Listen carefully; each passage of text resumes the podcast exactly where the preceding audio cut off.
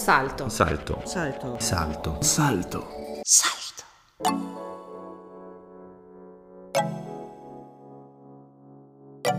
Costa Discordia. L'interruzione di Michel Costa. Ein Zwischenruf von Michel Costa.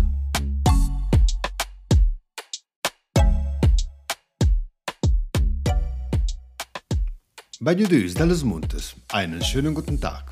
Giulan, per esserci. L'ottimismo va condiviso.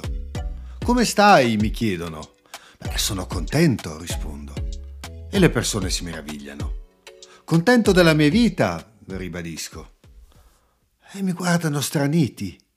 Mi aspetta un buon giorno. Presumo che chi mi interpella pensi che un inguaribile male mi stia rapidamente consumando o che mi stia lestamente avvicinando a miglior vita e, di conseguenza, confidando in angeli e troni, mi stia beando dell'imminente trapasso. Invece dico, no, no, sto bene anche di salute, dico. E mi rispondono in coro, eh, beato te, che le cose ti van bene. E allora scruto gli invidiosi e anche chi si rosica dentro e scuote la testa, pensando ai suoi di mali. Ah, io invece vivo a Milano. Oppure ah, faccio l'avvocato, mestiere del Menga. Allora, proviamo a fare un po' di chiarezza.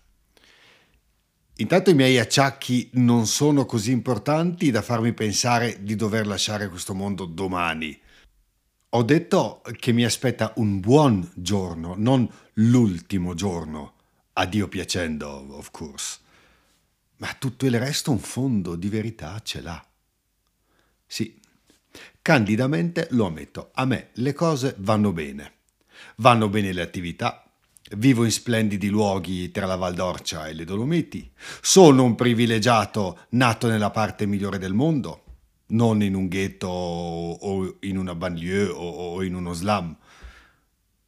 L'amore funziona anche quello, in famiglia ci si vuole bene, ho qualche acciacco, pazienza se non posso più fare le gare di motocross o lanciarmi da 4.000 metri con il paracadute.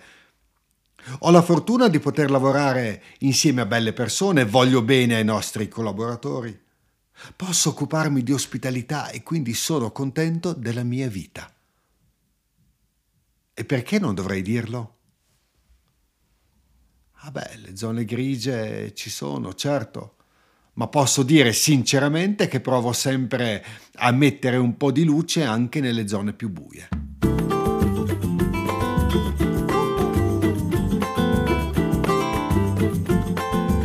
Eva, me encontré a una niña tan bonita siempre se ha parecido a Yemaya y por la calle con su ropa azul camina. Y todo el mundo está gritando ay cómo va ella responde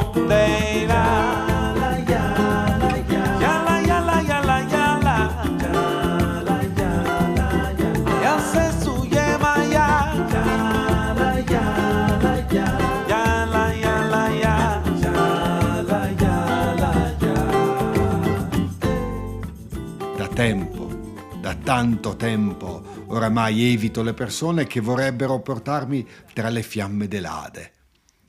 E anche quelli che parlano sempre senza ascoltare o che, ancora peggio, chiacchierano giusto per far muovere lingue e mascelle e che ce l'hanno su con Dio e il mondo dicendo solo quello che già sanno, non imparando mai dai pensieri altrui. No, queste persone non mi interessano non mi interessano. E allora dopo un po' gentilmente saluto e me ne vado. No, guardate, io non faccio più il cassonetto delle immondizie altrui. E chi ha la capacità di vomitarmi addosso i mali suoi e le brutte notizie che ci circondano, mi fa, sì, mi fa pensare e riflettere, provo a comprendere e a capire, ma non mi deprimo.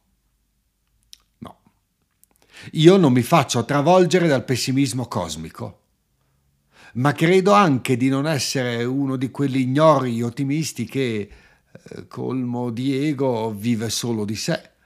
Eh, non sono tra coloro che coltivano il proprio giardinetto infischiandosene altamente di tutto e tutti. E lo so bene che il cieco ottimismo non ti fa percepire i pericoli e non permette di avventurarti in situazioni scomode. La giusta dose di attenzione è fondamentale. Vedere in anticipo le minacce ti porta a saltare cautamente gli ostacoli. Beh, già lo diceva Ralph Waldo Emerson, il mio trascendentalista preferito. Fa sempre quello che hai paura di fare.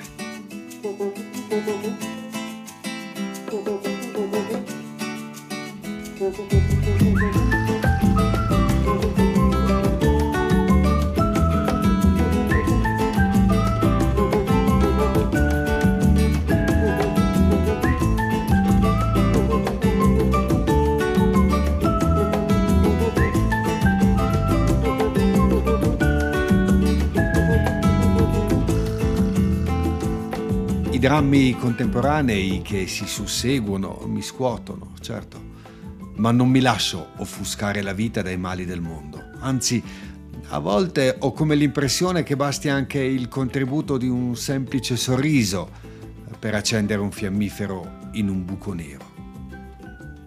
Sono fortunato, sì, ma credo sia anche legato a una scelta di vita. Da inguaribile ottimista mi piace camminare tra le colline toscane. Godo quando posso mettere le pelli di foca sotto gli sci. Gli inevitabili problemi lavorativi li lascio in albergo. Non li porto con me. E ne parlo solo, esclusivamente in ufficio, mai privatamente, con le persone che amo. L'ottimismo lo percepisco come un buon ingrediente della resilienza. L'ottimismo mi fa apprezzare le piccole e continue gioie quotidiane. Sempre saluto il sole, sempre lo saluto. A New York, nelle Dolomiti, in Toscana, ovunque, e godo molto del mio sigaro giornaliero. E sono felice del calore del mio amore prima di addormentarmi. Che ci sia un po' di consapevolezza in tutto ciò in ognuno di noi vi è sicuramente una particella negativa più potente di quella positiva, nel senso che siamo più predisposti a focalizzare l'attenzione sui contenuti allarmanti. Siamo cioè più attratti dalle brutte notizie, dalle catastrofi, dalle emergenze, quando leggiamo un giornale, guardiamo la tv, seguiamo media e social, che dal bello che ci circonda. Sì, il brutto attrae. E su tale propensione populisti, sovranisti e compagnia bella specula a mani basse. Gli scienziati dicono che ciò dipende dal nostro cervello primitivo. La parte negativa in noi ci ha fatto rizzare le antenne quando entravamo in contatto con animali pericolosi. È anche vero però che non ci sono più i mammut da combattere e che gli esseri più pericolosi sono quelli eretti che si muovono su due gambe intorno e fra noi. Ma il costante pessimismo sulla visione del mondo eh, ci mette in modalità crisi continua e ci fa inutilmente stressare. Siamo, almeno ipoteticamente, esseri terrestri abbastanza intelligenti da poter contraddistinguere fonti buone da quelle cattive. Dovremmo esserlo, no? E perciò mm, è inutile assecondare chi ci propina solo brutture, perché se è vero, se è vero che la bellezza non salverà un bel niente, il brutto contamina a dismisura.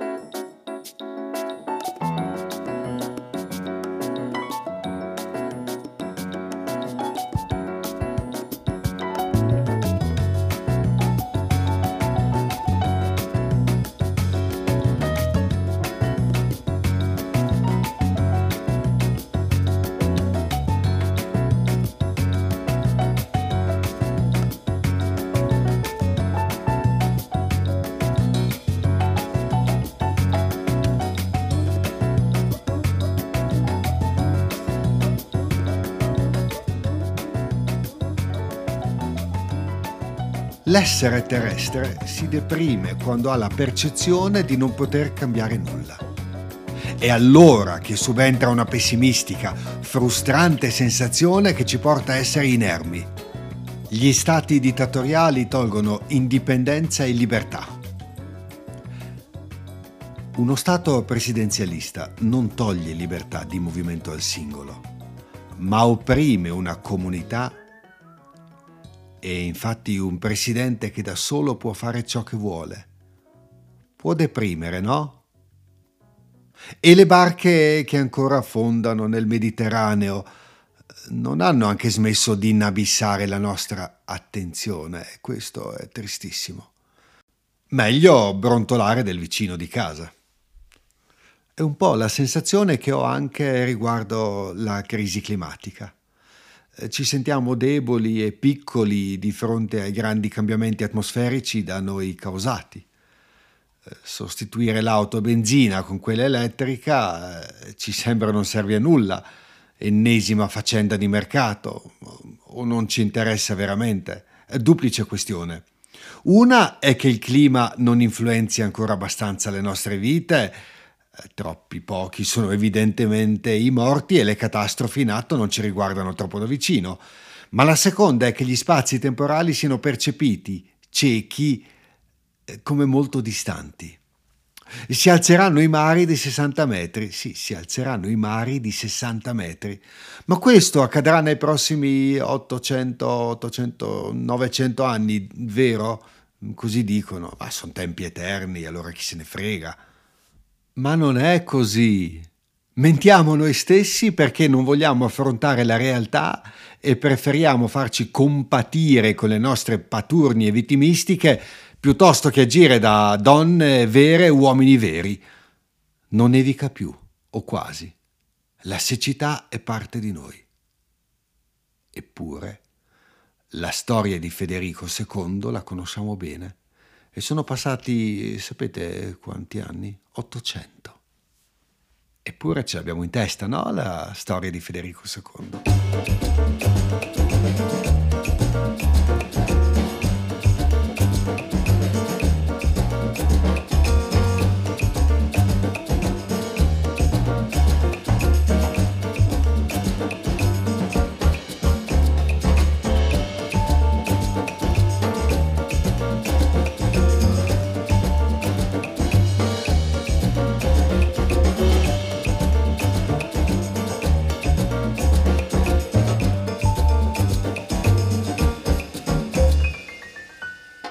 Beh, concludo rileggendo le parole di Meloni che dice Sono Giorgia, sono una donna, sono una madre, sono italiana e sono cristiana.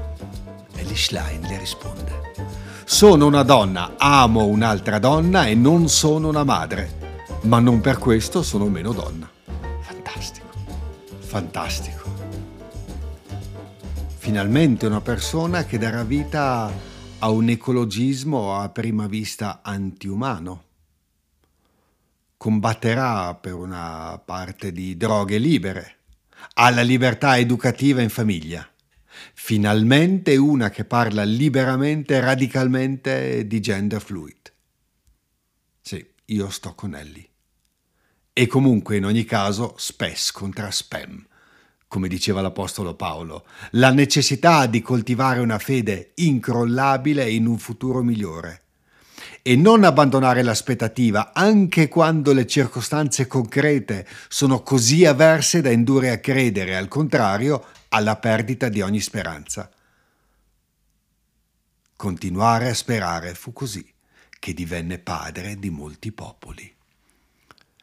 Allora avanti, dai, avanti che siamo privilegiati a prendere da chi sa, da chi ci insegna, facendoci contaminare e fare a fare da buoni educatori. Sì, anche questo dobbiamo fare, anzi soprattutto dovremmo fare questo, fare i buoni educatori. Eh, vedete, essere pessimisti dunque è facile, è consolatorio, aiuta gli scaricabarile.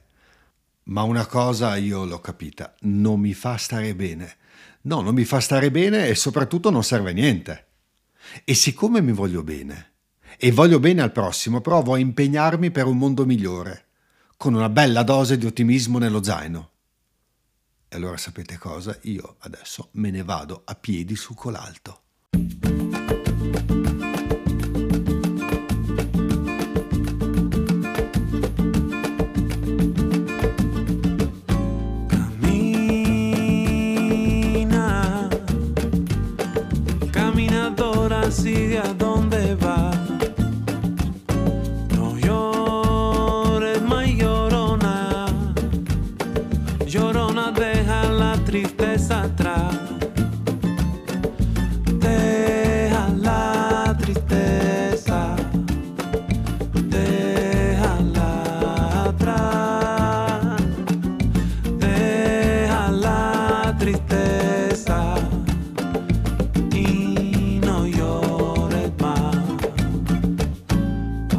Rendo grazie a te che hai occupato la cosa più preziosa del mondo, il tuo tempo, ad ascoltarmi. Giulan. Sì, io sono un uomo fortunato. Tutti noi qui nei dintorni siamo donne e uomini fortunate e fortunati. Non dimentichiamolo mai. Allora, fare qualcosa di buono, divertirci, lasciamo ascoltare anche le aquile e tra un po' le marmotte e Giulan a Duchkanche e a Sudai e bye bye.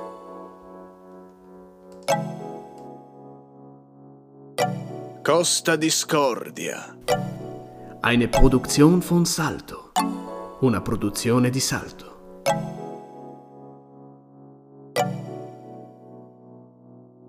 Se ti è piaciuto questo podcast, abbonati alla nostra creatività, perché non è mai troppo tardi per sostenere qualità e libera informazione in Alto Adige.